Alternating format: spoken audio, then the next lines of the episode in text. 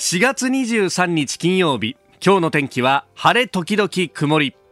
ニッポン放送飯田浩二の OK Cozy up。朝6時を過ぎました。おはようございます。ニッポン放送アナウンサーの飯田浩二です。おはようございます。ニッポン放送アナウンサーの新行市佳です。ニッポン放送飯田浩二の OK Cozy up。この後8時まで生放送です。えー、1都3県知事そして河野大臣も登場。新型コロナ変異株から国民を守れ。工事専門家会議と題して1週間お送りしております。今日最終日と。いやあの今日はですね盛りだくさんでしてというのも河野大臣のですねインタビュー、えー、このね、えー、録音がですね、まあ、結構あのいろいろ突っ込んで話が聞けましたんで、はい、えー、それをですね6時台と7時台に分けて、うん、えー、出そうと、えー、この後ですね6時、えー、30分前ぐらいですかね、えー高額になるプラスのゾーンと、そして7時40分過ぎの、えー、ゾーンで、えー、2つスクープアップのゾーンと分けて出すということで、えー、さらに、えー、三宅邦彦さんにはですね、もう6時15分過ぎぐらいから、えー、ご登場いただくということもありますんで、え、えー、ぜひですね、今日も盛りだくさん聞いていただければと思います。で、まあ、そんなこんなでですね、あの、長官一弁紹介する時間がありませんので、え、えー、ここでざっとこう見ていきますと、まあ、あのここのところはずっとね、あの新型コロナの感染再拡大なんて言われていて緊急事態宣言がどうでどうなるんだというところが一面トップ多かったんですけれども今日もね、えー、それで取っているところが多いです。朝日毎日それから産経もですね、えー、種類提供店に休業要請とお朝日新聞。それから毎日新聞は種類提供店酒提供店百貨店に休業要請緊急事態25から5月11日、えー、産経新聞も種類提供店に休業要請へ緊急事態25日から来月11日と、えー、なっております。これ、あの、後ほどね、7時台、え、に三宅さんとまた掘り下げていこうと思いますけれどもね、えー、まあ、お酒を提供するお店にということになると、まあ、あの飲食やってらっしゃる方からもたくさんメールやツイッターもいただくんですけれども、いや、いろいろ対応してきましたと、これあの、ある都内でお寿司屋さんやってる方からね、メールいただいたんですけれども、えー、それこそ二酸化炭素のね、えー、機械とかも入れたり、はい、えー、店内の飛沫換気対策見直したりといろいろやってきましたと、で、えー、この間東京都の見回りの人が来てここまでやってるお店は珍しいですよと出る確率も低いですねというふうにも言われたんですけれども模範事例ですと言われたんだけれどもいやお酒売れないとなったら休業しますと、致し方ないと、えー、今回の宣言かなり答えます、長引かないことを願うばかりですと、えー、いうふうにいただいております。いや、確かにやっぱり、あの、原価率とかを考えたらですね、こう、種類の販売っていうのは、一つの収益の命綱の部分もあると、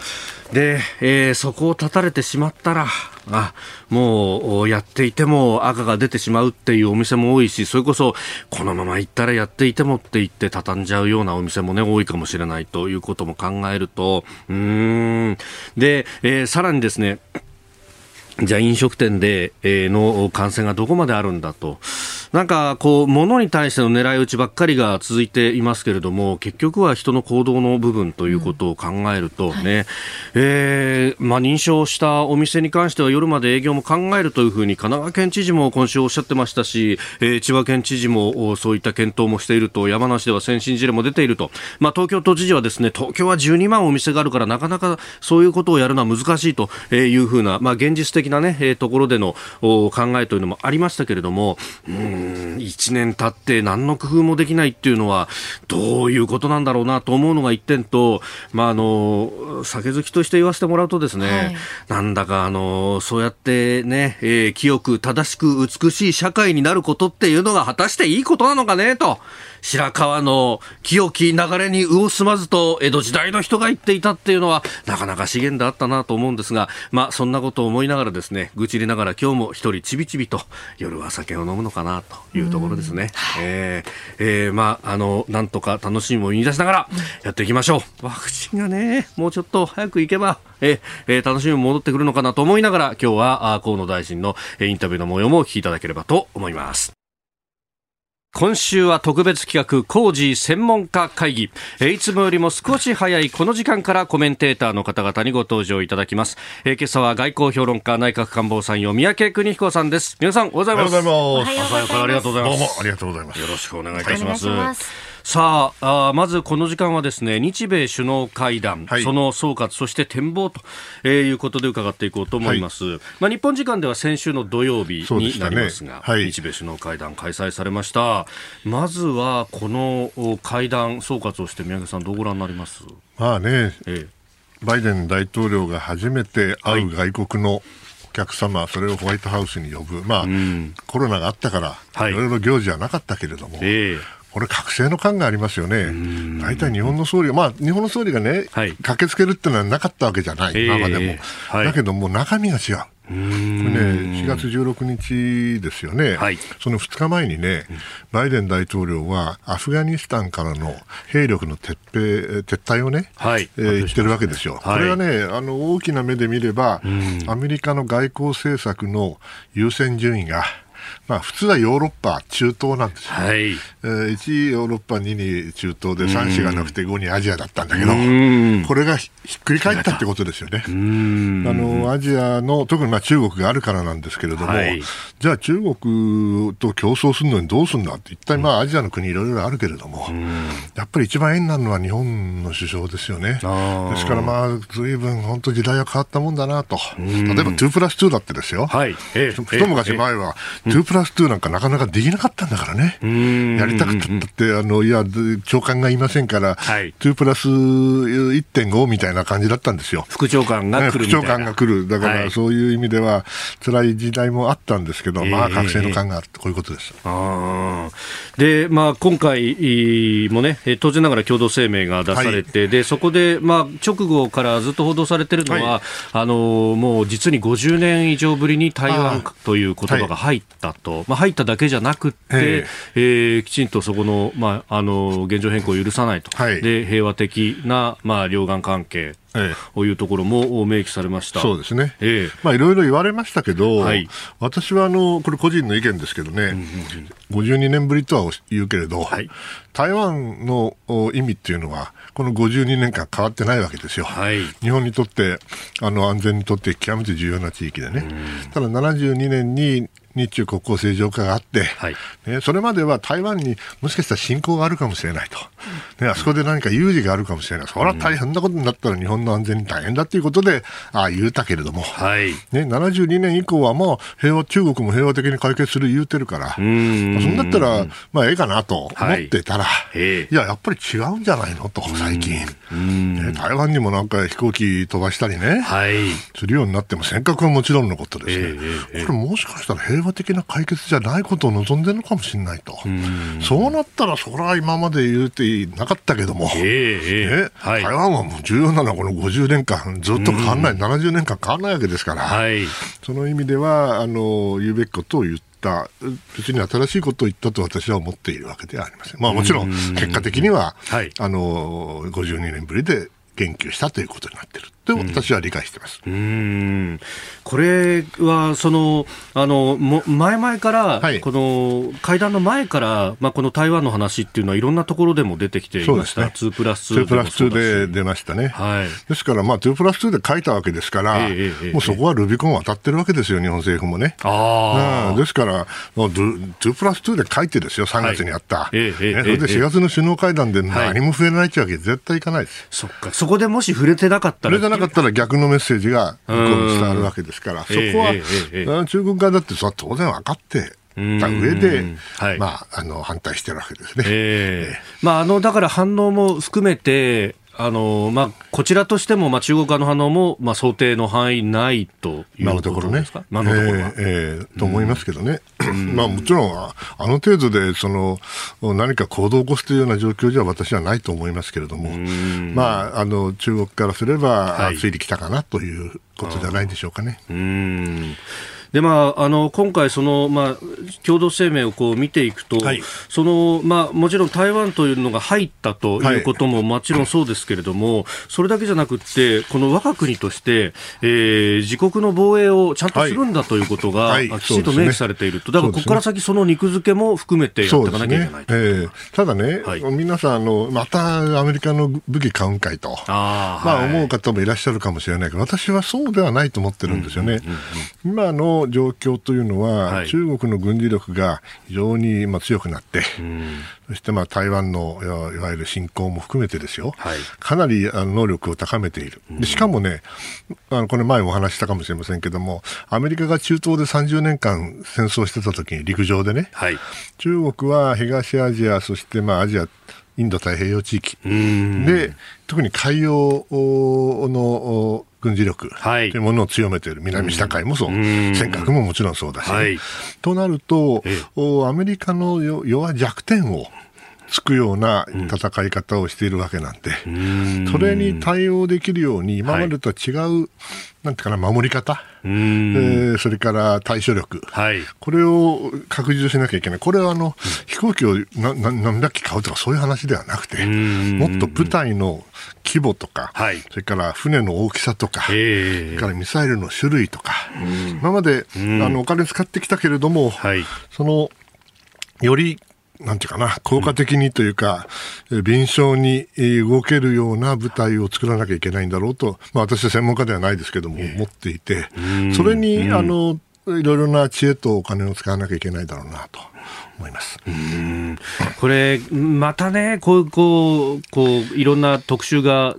各新聞などでなされる中で、はいはい、あのアメリカの戦争に巻き込まれるみたいなのがまた出てくるんですが、ねうん、よくあるんですよね、うんうん、もうこの70年間ずっとそうですよね。そうですよね。対米追随論ね。はい。まあ、それはね、あの、まあ、昔それが、あの、言われた時期が、あまあ、今でも言われてる 人はいるんだけども、なかった、理由がなかったわけではないと思ってますよ。はい。しかし、今、あの、別に台湾のことを話す書くことがね、うんうん、アメリカに言われていやいや書いてるんじゃないですよ。うんうん、だって、尖閣にはちゃんともう来てるんだから。はい、ね、これ、あの、明白な、あの、現在のこれ、えー、危険ですよね。で、これについて我々が何も言わずにアメリカに言われて、それで台湾書きましたじゃなくて、我々からすれば自分たちを守るためにどうするかって必死で考えたら、はい、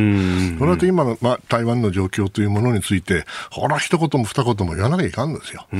メリカが言おうが言いまいが、ね、えー、私はそう思ってるので、ちょっとこの、うん、なんちゅうんだろうな、えー、対米追随論がまだやってる人がいるのかと思うとね、うね。うん、びっくりするね。ここまで来てても、まだ自分事として考えられないのかって、ね。うん、まあ、それはあの平和主義は結構なんですよ。私だって平和主義者ですからね、はい、戦争やろうと言っていた、えー、だけど、向こうが仕掛けてくるときに、ね、何もしないんですかと、少なくとも能力を示して抑止をしないと、はい、逆に平和が保たれなくなっちゃうんでしょ？と言いたいところですよね。はい。えー、まずは日米首脳会談について、えー、お話をいただきました、えー、今日も8時までよろしくお願いします。お願いしますではこの時間新型コロナワクチン接種担当河野太郎大臣のインタビューの模様先週の金曜日に収録いたしました。お聞きください。今月に入って高齢者向けの新型コロナワクチン接種も始まりました。この進み具合等々大臣どうご覧になってますか？はいあの5月の連休明けからは、はい、え毎週1000万回分のワクチンが日本に届きます。はい。でそれがしっかり打てるように4月はそれぞれの自治体で、まあ、システムをテストしたり、はい、あるいはこのファイザーのワクチンを解凍して、うん、希釈したりという手順がしっかりできてるか、はい、あるいは1人当たりの余震にどれぐらい時間がかかるか、そういうものを確認しながら、あのもういろんな準備を整えていただくのがこの4月だと思っておりますので、はい、26日の週、来週には、すべての自治体に1箱ずつ、えー、ワクチンが届きます、はい、あのすべての自治体がそれを使って、まあ、あの準備を完了させていただいて、ゴールデンウィーク明けからフルスピードで打っていただけたらと思ってます。うん。あのこれ、一部にはあの諸外国に比べると、まあ、遅いじゃないかというような批判もありますが、大臣、どうですか、このスピード感についてはどうご覧になってますか？そうですね。あのこのファイザーのワクチンが、はい、えー、治験が始まったのが去年の7月なんですけども、ええ、あのその頃はもう日本の感染者数欧米と比べて2桁少なかったんですね、だから日本で治験をやっても治験の結果が出るまでの時間がかかるということで日本は対象から外されました、はい、なただ、ファイザーのワクチンを日本も打とうと思ってましたんで、日本人に打って安全かどうかという安全性の確認の治験を10月に3か月遅れで、はい、えスタートしてもらいました。でアメリカでファイザー打ち始めたのが12月、日本でファイザー始まったのが2月ですから、まあ、3か月遅れを2か月遅れで取り戻したんですが、ファイザーのワクチンの需要が非常に多くてですね、はいファイザーのヨーロッパの工場で、えー、作りきれないということで一度工場を止めて製造ラインを増設しました。でそれであの私がワクチン接種担当大臣を拝命した1月、2月はなかなかワクチンが、はい、あの作れないんで日本にも入ってこなかったんですけども増設した製造ラインが立ち上がって、まあ、4月後半から5月、6月は、はい、あのもう必要なだけ入ってくるという状況になりましたので、うんうん、あの接種体制をそれぞれの自治体で整えて、はい、えー、どんどん打っていきたいと思ってます。うんで一方でそのファイザーのみならずアストラゼネカであったりとかモデルナというところとも我が国は契約をしているというふうに、えー、報じられておりますがどうですか？この承認というものが結構時間がかかっているというような報道もありますが。そうですね。あの両者とも承認申請は出してます、はい、えー、いつ頃承認になるかというのはまだよく分かりませんが、えー、あの自治体がお願いできるお医者さんやら看護師さんの数は限度があります、え今、自治体はもうあのお願いできる先には全部お願いをしてこのファイザーのワクチンで高齢者接種を始めてますので、はい、あの特にこのどちらかがなければ困るという状況ではありません。だからまず高齢者はファイザーのワクチンをしっかり打っていただくということだと思います。この、まあ、お医者さんの数っていうのは、まあ、とりあえずこの今高齢者を打つ段にあたってはもう足りるぞと目処はついているということでよろしいですか？者さんが1人でも多く打ってくれれば、その分早く打てますから、あの自治体に足りてますかといえば、うん、いやいや、もっと欲しいですってみんな、はい、あのそれはもう再現がありませんが、あの本当に今、体制が組めなくて困っているという自治体は、えー、ほとんどないと思ってます。そしてまあその輸送方法も、まあ、あのディープフリーザーという、ね、特殊なあ冷凍庫を使ったりとかいろいろこう報道されましたけれどもここの部分はもう整っているということでいいですか？えあの日本全国しっかり配送ができるようになってます。あの鹿児島県のえー、十島村のような離島は、はい、フェリーに冷凍庫を積んで、ええ。島を順番に巡りながらお医者さんと看護師さんで、はい、えー、打っていくというオペレーションをやることになってますんで、ええ、日本全国なんとかワクチンで、うん、ワクチン供給できる体制は作れたかなと思います。うんさあまず前半お聞きいただきましたが、まあ、お医者さん等々に関しては、まあ、大いにこうしたことはないという発言あります、うん、お医者さんって普通のお医者さん。歯医者さんは？そう、歯医者さんに関してっていうのはね。えー、この間歯医者さんに会ったらね、えー、俺たちだってね、はい、難しい注射打てるんだぞと、うんうん、大変なんだぞと、えー、簡単なんだぞと言ってたよ。いやあの、他にもね、看護師さんもそうだし、あの、小学校なんかだと薬剤師さんどころか、ボランティアの方まで参加しているっていうね。ちょっと私には、まあ、素人だからあんまり言うべきじゃないけど、理解できないね。うん。まあ、ここね、あの、この有事にもやっぱこう平時の感覚で今まだもともと進んでるんでしょうか。まあね、今はしょうがないけども、これ一段落したらね、ええ、この問題を国家安全保障、もしくは危機管理の問題として、単なる医療の問題ではなくてね、はい、国民全体の命を守るという観点からね、違うアプローチを本当に本気で考えるべきだと思いますよ。うん、今やってもしょうがないからね。だけど、これ終わったらもう、あの、喉元過ぎればなんとか、じゃあダメなんで、絶対に、あの、見直しをして、改革をすべきだと私は思います。はいあの、今週発売、はい、昨日発売のですね、週刊新潮。はい。えー、この中に、私の週刊食卓日記という連載がありまして、宮家さん、書いたんですね。いや、ありがたいことにね。うん、ただコロナの真っ最中だからね、えええ、食卓日記って言われても食卓があんまりないわけよ。ああ、そう、ね、外にも食べにも行けないし。で、まあ、視点抜刀して書いたんですが。ええそしたらば？そしたら、そしたらその中に、えー、4月9日金曜日という項があって、うん、えー、朝5時半起床で、この OK 工事アップ生出演のエピソードをお書きいただいて、はい、あ、そういえばこの日、あの、うなぎ、うなぎ が出たな、というね。そしたらね、この冒頭のイラストにね、そうそうそうそうこれがあの、誰やこれはうなぎを試食っていうイラストが。はい。真ん中にアクリル板があってね。そうそうそう左側に、これ、誰だろう？誰だろう？誰だろうな？右 側三宅さん。私は右側だと思うんですけどね。そうそう。誰だろうこれ左側 左側に眼鏡にですね、あの、前髪の部分が少し寂しい感じで、おっさんが映ってて。一緒にあのね、うなぎを食べてるんですけど。そうそうそうそう。これ私が書いてくれって言ったんじゃないですか。これそうなんですか？えあ写真を見せて、この男はこんな感じですイラストレーターの方がね、きっとね、こらやと思ってやって どこで調べたか知らないけどね。で、こう、よく見ると脇のところに、あの、OK 工事アップっていうなんかプレートを持った女性も書いてあって。これ私ですかね。ね嬉しいです。すごい。一番可愛いね。本当。そこまで書いてくださってるっていうね、ありがたいですね。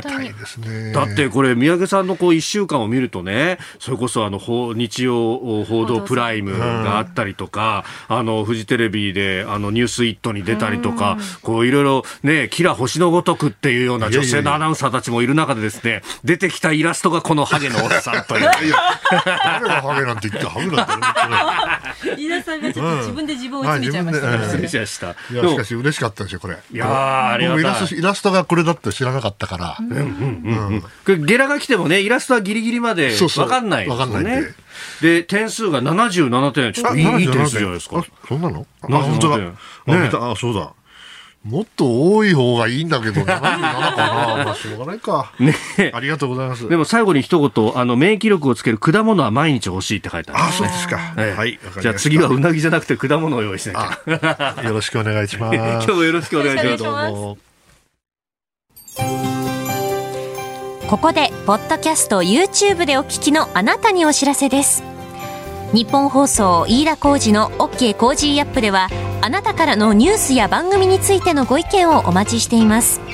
ぜひメールやツイッターでお寄せください。番組で紹介させていただきます。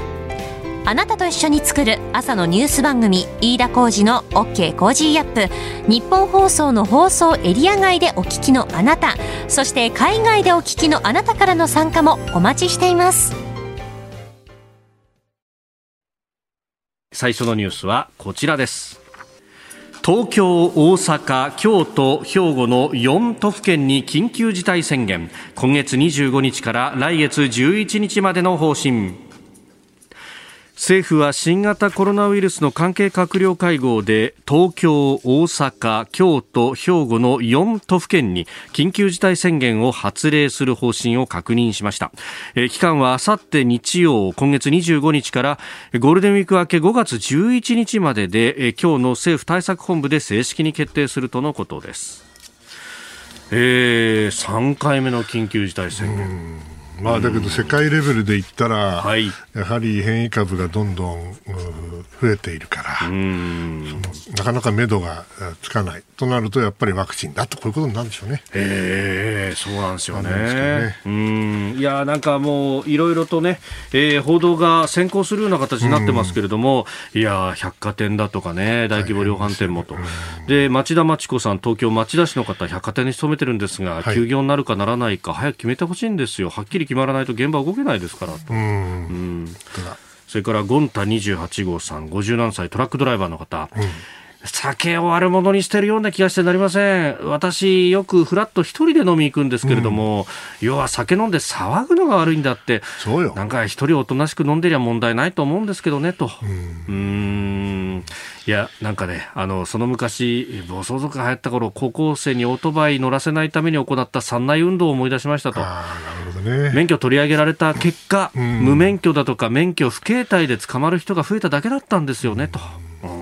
まあ、だけど確かに酔っ払ってそれでつい忘れちゃうってことはあるかもしれないけどね、一人で飲むんだったらそれは大丈夫でしょうね。ねなんかそう考えると、お店の形態によってのね、あのカウンターのこうバーみたいなところで、一人客が多いとか、一人客しかいないみたいなところだったら、なんかいいような気もするんですけど、甘いんですかね、そういうのはね。わかりません。まあ、だけど本当はお酒ってのは、みんなでワイワイガイガイやるのが楽しいんで、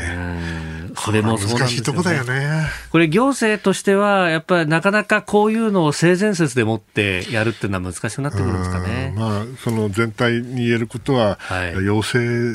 の効果がもう限界に来ている。かといって強制はしたくないわけでしょ？罰則もやりたくないわけでしょ？そうするとだからお願いベースでやれることに限界が出てくる。そうするともう繰り返し繰り返しこれが続くということになっちゃうんで。はいやっぱりこれワクチンですよ。ワクチン。うん。いや、そこで、これ、えー、針仕事人さんと47歳男性、大阪市からいただいたんですけれども、はい、えー、ワクチンの接種について。ええ。えー、所属の医師会では大きな会場で行う集団接種と対応可能な医療機関が行う個別接種二通りでさまざまなニーズに応える準備をしているんですがと、うん、で集団接種の説明会で、えー、1日の想定接種人数120人ということが発表されてますと、えー、対応エリア人口11万いて1日120人と。いやこの国難でこのペースなんだと思ってんのかと憤慨してますと、うん、でえー、ぜひ医師会にお願いや依頼じゃなくて強制していただいてもいいと私は思いますと。まあ、文句もあるかもしれません。いろいろ出るかもしれませんが、医療従事者はそのために使命を果たす志があると思うんですと。これ現場の方からのね、こういったご意見もあると。まあね、医療のレベルを、ある意味で高めるためにもいろいろな規制をしてね、えー、そして住み分けをして、えー、それがきっちりときれいに、まあ、あ悪く言えば岩盤でできてるわけですよね。はい、だけど、この有事の時にはその岩盤が一番ネックになるわけですよ。ですから6時台の時もお話しましたけれども、はい、やっぱり改革をするにはね、えー、どっかできっかけを作らなきゃいけないんで、今、あのこの有事の真っ最中にはできないかもしれないけれども、この岩盤をなんとかする、そして、まあ、これ、医師会だけの問題じゃないと思う、全体の問題だと思います確かに河野大臣が言わんとしてたのは、ものはあるんだけれども、うん。最終的に打つ人がってことを考えるとね。それで総理大臣が言っても聞かない人たちがいるって聞いて僕はびっくりしたんだけどね。そういうことなんですかね。まあ、その辺をね、本当、この目的ってものに対して最最短距離でいけないっていうのが、こう、見えるというのがね。やっぱりね、業界の垣根守るんじゃなくて、患者さんを守るんじゃないんですかね。1億3000万国民を守るということにつながっていく。はい、えーまずはあ緊急事態宣言そしてワクチンと新型コロナについて取り上げました。おはようニュースネットワーク。取り上げるニュースこちらです。気候変動サミットが開幕。菅総理大臣は昨夜アメリカのバイデン大統領が主催するオンラインの気候変動サミットに参加しました。この中で総理は温室効果ガスの2030年度の削減目標について2013年度と比べて46%削減を目指すと表明しておりますえー、スタジオに長官各紙入ってきておりますが読売新聞、日経新聞はこの46%削減というのを一面トップとして掲げております。まあ、この問題は、はい、僕、科学者じゃないですから、うん、正直言ってあの、あんまり言っちゃいけないかもしれないけど、よく分かんないんです。ね、よく分かんないし、はい、本当に温暖化してしているんじゃないっていう人だっているわけですよ。そうですね、確かにね。じゃあ、お前どうなんだって言われればね、私には分かりません。分かりませんけれども、一つだけ分かることは、はい、今の国際政治では、地球が温暖化しているという前提で、すべてのゲームが始まっているんですよ。はい、ですから、そのゲームのルールをね、えええ。あの拒否してもしょうがないんで、これはあのこのルールに従って日本の国益を最大化しなきゃいけないと。い。うのが私の考えです。あの100年後にどうなったか知りません。でもそうではなくて今のルールはこうだということです、ね、はい、でその上でこれを見るとね私はあの、まあ、簡単に言えば、えー、僕はヨーロッパが賢いなと思っていて、大体この温暖化の話できたのはあそこからですからね。そうですね。これはね、中国とかね、はい、アメリカとか、はい、むちゃくちゃにその排気排気ガス出してるわけ、えー、二酸化炭素出してるわけですよ。はい、ですからで、ヨーロッパはどちらかというと、こじんまりしてて、結構先進んでるから、ここで温暖化やと、はい。ね、二酸化炭素減らせって言ったらね、これは圧倒的にヨーロッパに有利になって、もともと、よう考えたな、頭のいいやつがいるないたなと、もう10年ぐらい前ですけど、思いました。なるほど。で、やられたなと思って、しかし、あの、日本もね、はい、この、まあ50%だ、あうん、46%ですからね、今回は。はい、これもう、あの、私はいいと思ってるんですよ。これね、こういう時は災いを転じてなんとかなんだけれども、あの、思い出すのは、何十年前ですか？ね、30年前ですか、はい、あの、排気ガス規制の問題がありました。日本車がどんどんどんどん輸入されてアメリカが起こって、はい、それでカリフォルニア州は厳しい厳しい排ガス規制をやってね、はい、そして、えー、まあ、事実上マスキ法か、はい、ね、日本車を締め出そうとしたわけですよね。えー、そうでしたね。その時はね、まだ日本の会社元気があったから、はい、これで技術革新をして、うん、そして素晴らしい燃費のいい車ができたわけですよね。で、マスキー法をやって日本車を締め出す、とところがね、逆に日本車がすごいいいということになって、もっと売れたと。あの、ホンダの CVCC エンジンとかね。そうそうそう。えー、ですから、あの、我々もこれ、あの、一つの、チャンスと見てね、はい、確かに厳しいあの削減目標だと思いますよ。はい、ここでもし日本のまあ、社会なり企業に体力が残ってたらね、これをうまく逆転に使うと。いうことは僕は十分まだできるし、やるべきだと思ってるんですね。でこれに比べるとね、まあ、中国なんてね、はい、え60年、50年じゃないでしょ、60年に、ええ2060年。ゼロにする？でも50年でみんな言ってるのに、60年では10年もあるんですよ。そうですね。これはちょっとね、うん、その頃忘れてるしね、また、また別のルールができてるから。だから、ね、本当にね、あのでっかい国で、はい、しかも今の石炭にものすごい依存している人たちがね、どうやってこの、これをゼロに、実質ゼロにするんだろうなと。あなんか中国はアピールとしては、なんか電気自動車だとか、いっぱいこうやってるんですみたいなことを言いますか、まあね、あだからある程度あのニュース見てると、中国でも電気自動車が定着していることは事実なんだけど、うんうんうん、だけど山奥まではいかんでしょう、うね、やっぱり都市でしょう。航続距離も100キロぐらいだという話ですから。そう。いう意味ではね、先ほど申し上げた通り、これはあの新しい国際、えー、的なあの、まあ、政治、もしくは外交のルール、の一つですよね。これはみんな目指すとか努力するとか言ってるわけで、ある意味では言葉の格闘技なわけだから、はい、ここはうまく、あの、おなんていうかな、イニシアチブを取りながら、もしくは、あの、収集放火を浴びないように、孤立しないように動きながら、はい、その、まあ、チャレンジを逆に、えー、技術革新に、はい。つなげていけたらいいなと正直思ってます。確かに。あのマスキー法の時はもちろんあれはアメリカの内国法だという話もあるので、はい。はい、こちらから何かルール作りに関与することはできなかった、はい、だから、まあ、それをこう所与として技術革新に行ったということはありましたが、うん、今回はある意味ルール作りにまで関与ができるチャンスが。そうです。ですから日本の一番、まあ、今の置かれた状況で一番いいあの知恵を出して、日本が常にあの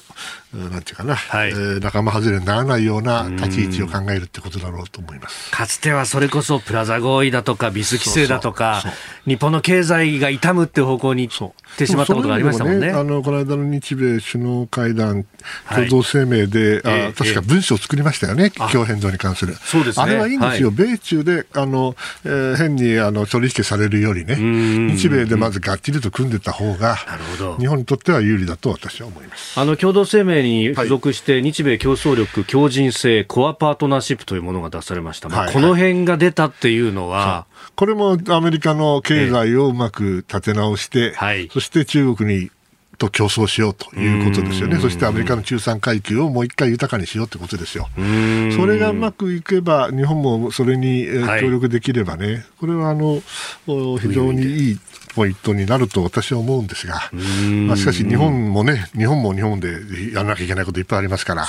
アメリカばかりやってるともいいかな。うんでしょうね。はい。さあ、そしてもう一つこちらのニュースです。はいイスラエルの核施設周辺でシリアからのミサイルが爆発。イスラエル南部ディモナ近郊で22日未明シリアから発射された地対空ミサイルが爆発しました。ミサイルは核施設核開発の拠点施設からおよそ30キロの地点に落下しましたが負傷者や施設の被害はなかった模様です。イラン中部ナタンズの核施設で今月11日電気系統の異常が起きイラン政府はイスラエルによる破壊工作が原因だと断定。イラン側がシリアの軍事拠点からミサイルを発射し報復した可能性があるとのことですと。えー、核施設周辺ということで、スワッというふうに、ね、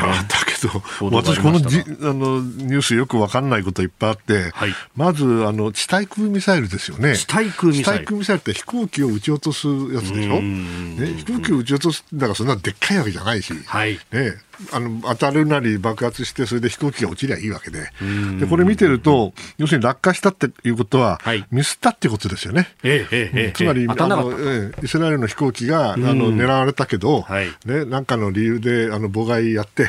それで当たらなくて、はい、もちろん迎撃できなかったって書いてあったけど、どっかの記事、ええ、迎撃なんか、もう私は迎撃って聞いたことないな、地対空ミサイルに対。避けるでしょ、うそうすると当然、どっか行っちゃって、ドボンと落ちる。流れ玉ってことですね。流れ玉みたいなんですよね。ね、失敗作ですけども、はい、それが、まあ、地面だかどっかにぶつかって爆発したと。あれ？うん、この程度しかできないの？っていう感じですよね。ですからやっぱり、あのこのイスラエルとイラン、はいまあ、シリアのイランにいるイランの部隊がやったというふうに言われてるんだけど、はい、まあ、これも大きな目で見れば、うん、まず一番でっかい目は、はい、アメリカとイランですよね。アメリカとイランのこの戦争に至らない、しかし静かな戦争、政治戦争、政治戦闘ですね、闘争、これがもう1979年からずっと続いていて、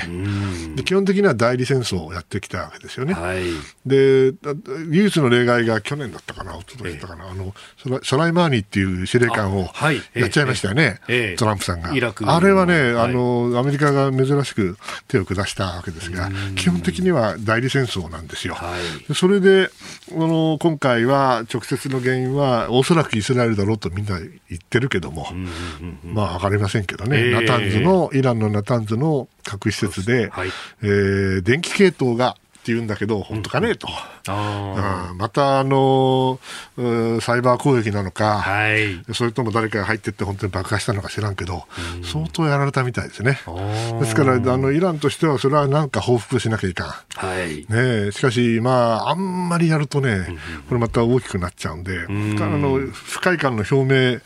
なんではないかなと。だけど、まあ、せいぜい、ちゃんとあの、撃った以上は撃ち落としてほしいんだけどね。撃ち落とせなかったっていうことですよ。うん、それも失敗した、はい、でもこれはあの、あの、ジャブの応酬であってですね、えーえー、あの、これがジャブの応酬で済んでるうちがいい。と思ってます。これが本当に本格的にやられたら大変なことになりますから。ですからその意味ではある程度コントロールされた、はい、ジャブの応酬の段階にまだあると。この間段段階で早くイランの核合意をもう一回、はい、えー、再活性化してね、というのがポイントなんでしょうけど、はい、どうもね。やっぱりその部分はなかなか。ねやっぱりね、あの合意をぶっ壊したい人、はい、アメリカと話してほしくない人たちは、はい、当然こうちょっかい出すわけですよ。ですからイスラエル攻撃してみたりね、はい、ナタンズを攻撃したり、どっちもみんなやりやりたくないときには、破壊活動が起きるんですね。イスラエル側にもイラン側にもそういうことを考える人がいる。そうそうなその強硬派の連中っていうのはそういう人たちですから。大変なことですよ。これがまああのこのレベルで収まっていればまだいい方で、これがあの拡大し爆発しないことを祈るということだと思います。この時間三宅邦彦さんとお送りしてまいりました。おはようニュースネットワークでした。続いて教えてニュースキーワードです。東京モーターショー初の中止。日本自動車工業会の豊田昭夫会長は昨日オンラインで会見し今年秋の開催を予定していた東京モーターショーについて新型コロナウイルスの感染が拡大していることから中止にする方針を明らかにしました。国内外の自動車メーカーなどが最新の車や技術を披露する東京モーターショーは多い時には来場者が100万人を超えるという大規模なイベントで最近は2年に一度開かれておりますが中止は初めてとのことですえー、なんかね、残念でならないなという。覚醒の感ですよね。もう昔は毎年やってたし、そうですね、ものすごい大きなあれだったしね。はい、まあ僕の世代まあ、昭和28年生まれなんですけども、あのまでぐらいはね、はい、まあ、先もそうかなんかな、やっぱ自動車ってすごい憧れですよ。はい。それで、特に外車なんてね、これもなんか富と成功のなんかシンボルみたいじゃないですか。はい。しかも、あの、ハイテクの塊だったね、当時はね。ええまあもう全然違うけども。まあそうなんだけども。今もね。今もそうなんだけど、やっぱりコンピューターとかあんたがあるじゃないスマホのが、ね。若い人がもう乗らなくなっちゃったんだってね。ああ、もう本当乗るのは一部になってきているというようなね、話ですよね。まあ僕はそんなあの超マニアではなかったけれども、え外務省辞めた時に退職金で買ったね、車、えー、オープンカーなんですが、これがね、まだ16年乗ってんですよ。すごい、いまだに。いまだに乗ってるんです。で、これあの、アメリカで作った、あの、逆輸入した車なんで、はい、なかなかないんですよね。まあ高くないんだけども。それでね、だけどもうこう街走るじゃないですか。はい、若い人はほとんど、振り向いてもくれないね。えー、振り向いてくれるのはおじいちゃんだけ。おお、すごい、すごいの乗ってますねって言われて、いや、それほどでもとか、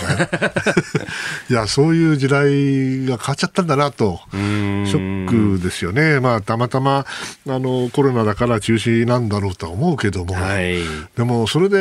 の、上海とかね、上海はやってるんですよね。だからやっぱり少し時代がまだこれから中国はそういう時代にまだあるということなんでしょうな。まあね、あの気候変動サミットもあったんで、いろいろね、昨日あたりは報道もあって、それこそトヨタは水素エンジンで回す車作るだとか、ね、これあの、水素使って燃料電車じゃなくて、直接まあ爆発力で内燃機関を作るっていう、そはい、それはそれでなんか面白そうな気がするんですけど、ね、みんないいんですよ、いいんだけども、ちょっとね、やぶにらみでいやね、ええ、じゃあその水素誰が作るのと。まあそうですどうやって作るのと、電気どうやって作るのと、そこで二酸化炭素作るわけですよ。そうですよね。ですから、その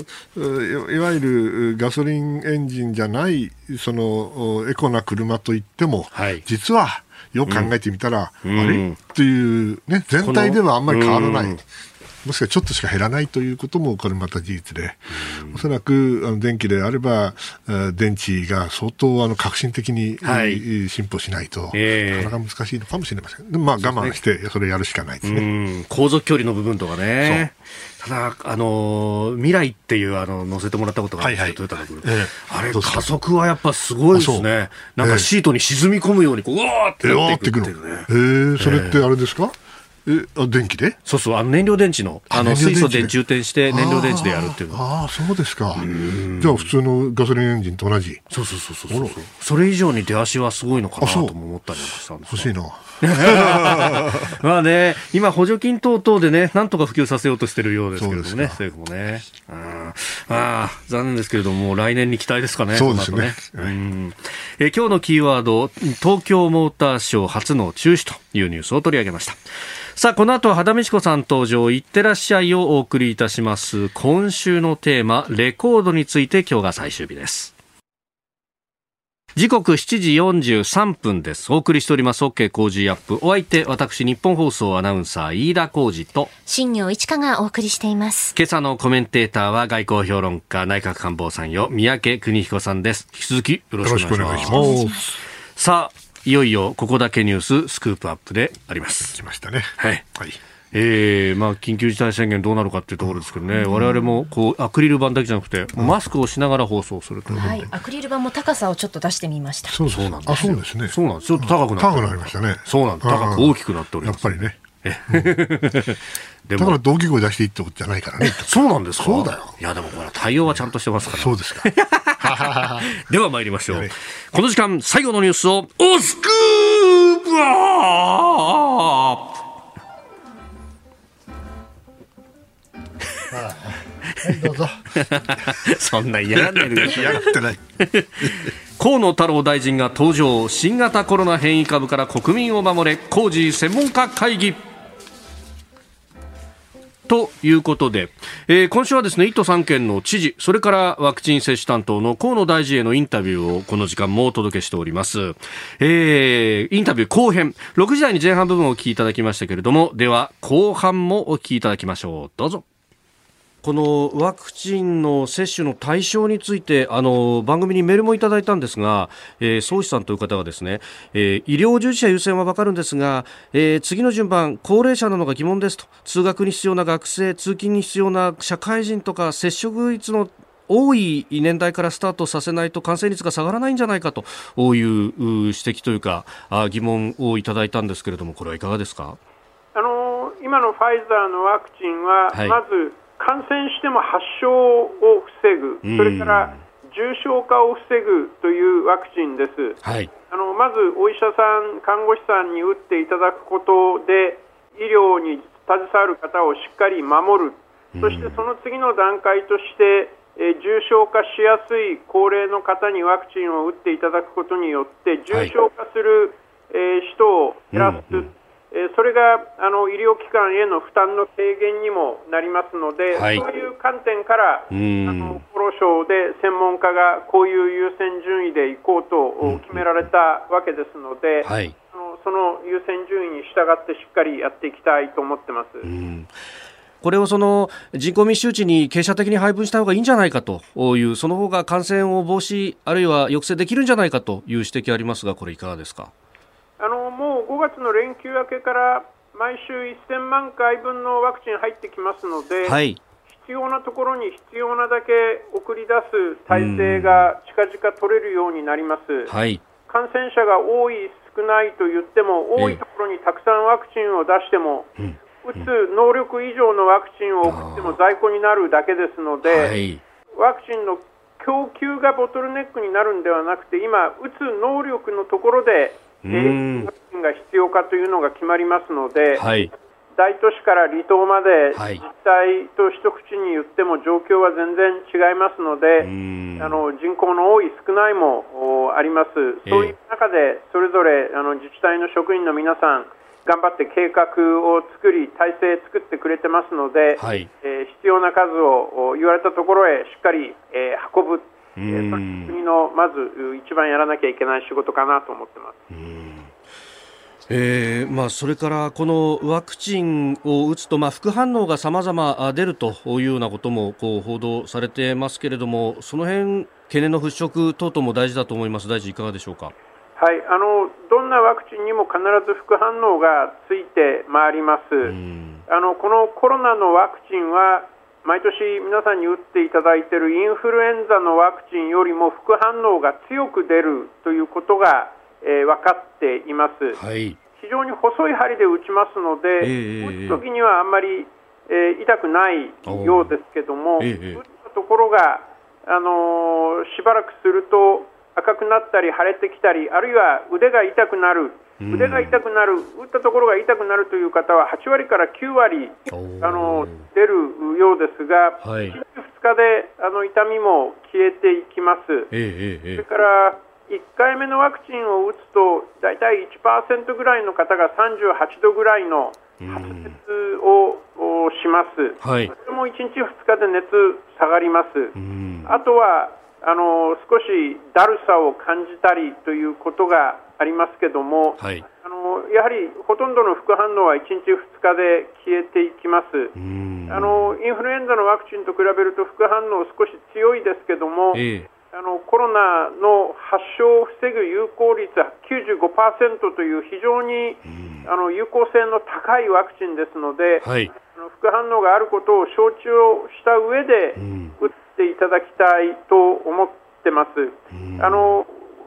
これのご夫婦が打たれる場合は、はい、もし可能ならですね、あのご夫婦同じ日ではなくて、日を変えて打っていただくと、はい、の接種した次の日、副反応で熱が出たり、ちょっとだるさを感じたりというときに、お互い、あのサポートし合えるのかなと思ってます。地域によっては、はい。あの公民館などで同じ日に打たなきゃいけないというところがありますから、まあ、そういうところは仕方ないと思いますけども、はい、日付を選べるんだったら、あのご夫婦、少し日を分けて打っていただくといいのかなとも思います。うんまあ、その辺も考えると、まあ、今、高齢者向けの接種ですが今後、その現役世代にもってなるとこうワクチン休暇のようなものっていうのもこれはもう考えなきゃいけないってことですかね。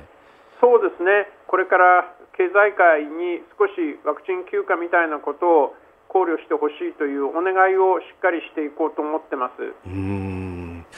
それこそまあ大臣あの、ね、行政改革も担当でいらっしゃいますけれどもこのデータをこう横展開ができるかどうかとかそういうところのこう使い勝手みたいな、まあ、ある意味国内版ワクチンパスポートみたいなものができたりなんかするとこれやりやすかったりしますかね？あのやっぱりこれだけ多くの人があの接種をするわけですから、はい、システムでデータ管理をきちんとやっていくというのが大事なんだと思います。なかなか1億2000万人2回打たなきゃいけないワクチンをどう管理するか、えー、紙でやるっていうのも結構大変なんで今回、えー、あのシステムを作ることにしました。やっぱりデジタル化っていうこの技術の流れを、はい、あのこういう大きなプロジェクトではしっかり取り込んでいくことが大事だと思います。さあ最後に、えー、ラジオを聴きの皆さんに対してですね、えー、大臣からこのワクチン、えー、今後の展開、えー、希望なども含めて、えー、メッセージをお願いいたします。はい。あのー、まず3600万人の高齢者の方、えー、もう十分なワクチンが6月末までには入ってきます。ただ3600万人もいらっしゃいますし、それぞれの自治体で、えー、かなりの数の高齢者の方がいらっしゃいますので、あの1日で打つとか、1週間で打ち終わるっていうのが難しいことはご理解をいただいて希望する方全員が必ず打てますので、はい、えー、そこは焦らずにお待ちをいただいて、うん、えー、順番が来たら接種券と身分証明書あの、はい、免許証でもいいですし保険証でも構いません。接種券と身分証明書を持ってお出かけをいただきたいと思います。うん、はい。わかりました。え大臣、あのお忙しい時間いただきましてどうもありがとうございました。どうもありがとうございました。えー、河野ワクチン担当大臣の話をお聞きいただきました。まあ、あ打つ人の問題というのはね、ここでもまた出てきましたけれどもね。うん、あ僕まだ接種券っていうんですか？まだ来ないね。ああ、来ないですかね。ね、うん、待ってるんですけどね。そうですよね、65歳以上の方。連休明けに発送するって、杉並区の場合には。あ、まあ、あの、黙って待ってましょう。ねはい。えー、結構いろいろね、メールやツイッターもいただきました。のんたさん48歳、八王子の方、ワクチン注射打つ人足りないというんだったら、医学医学科の学生や看護学校の学生に募集して打ってもらったらいいんじゃないでしょうか。実践の研修にもなっていいと思うんですけれども、ね、おっしゃる通りだよね。うん。いや、またね、マスコミは学徒動員だとかなんとか言うかもしれないですけど、そんなもん有事の話ですよね、これね。でもその前にあの打てるけど打たせないうん、打つことを許されない人たちがいるはずなんで、それだけで僕は十分あの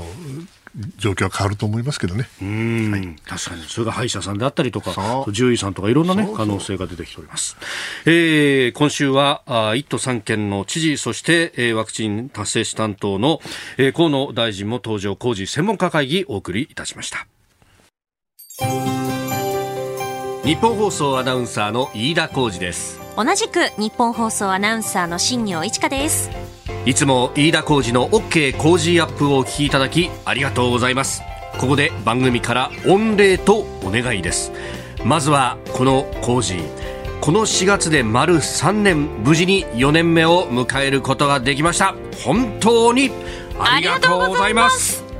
さあここで改めてになりますがこの飯田浩司の OK 工事アップについて説明をいたします。はい。この飯田浩司の OK 工事アップ2018年の4月にスタートしたラジオ番組でしてラジオ局日本放送で首都圏の1都3県に向けて平日月曜日から金曜日の朝6時から8時までの2時間を生放送でお送りしています。周波数は AM1242 FM93 です。そしてラジコというサービスもありましてうん、1週間以内でしたら番組を好きな時間に聞き直すことができます。はい、えー、そして今これをお聞きのあなたはポッドキャストや YouTube で、えー、聞いてらっしゃると思いますけれども、うん、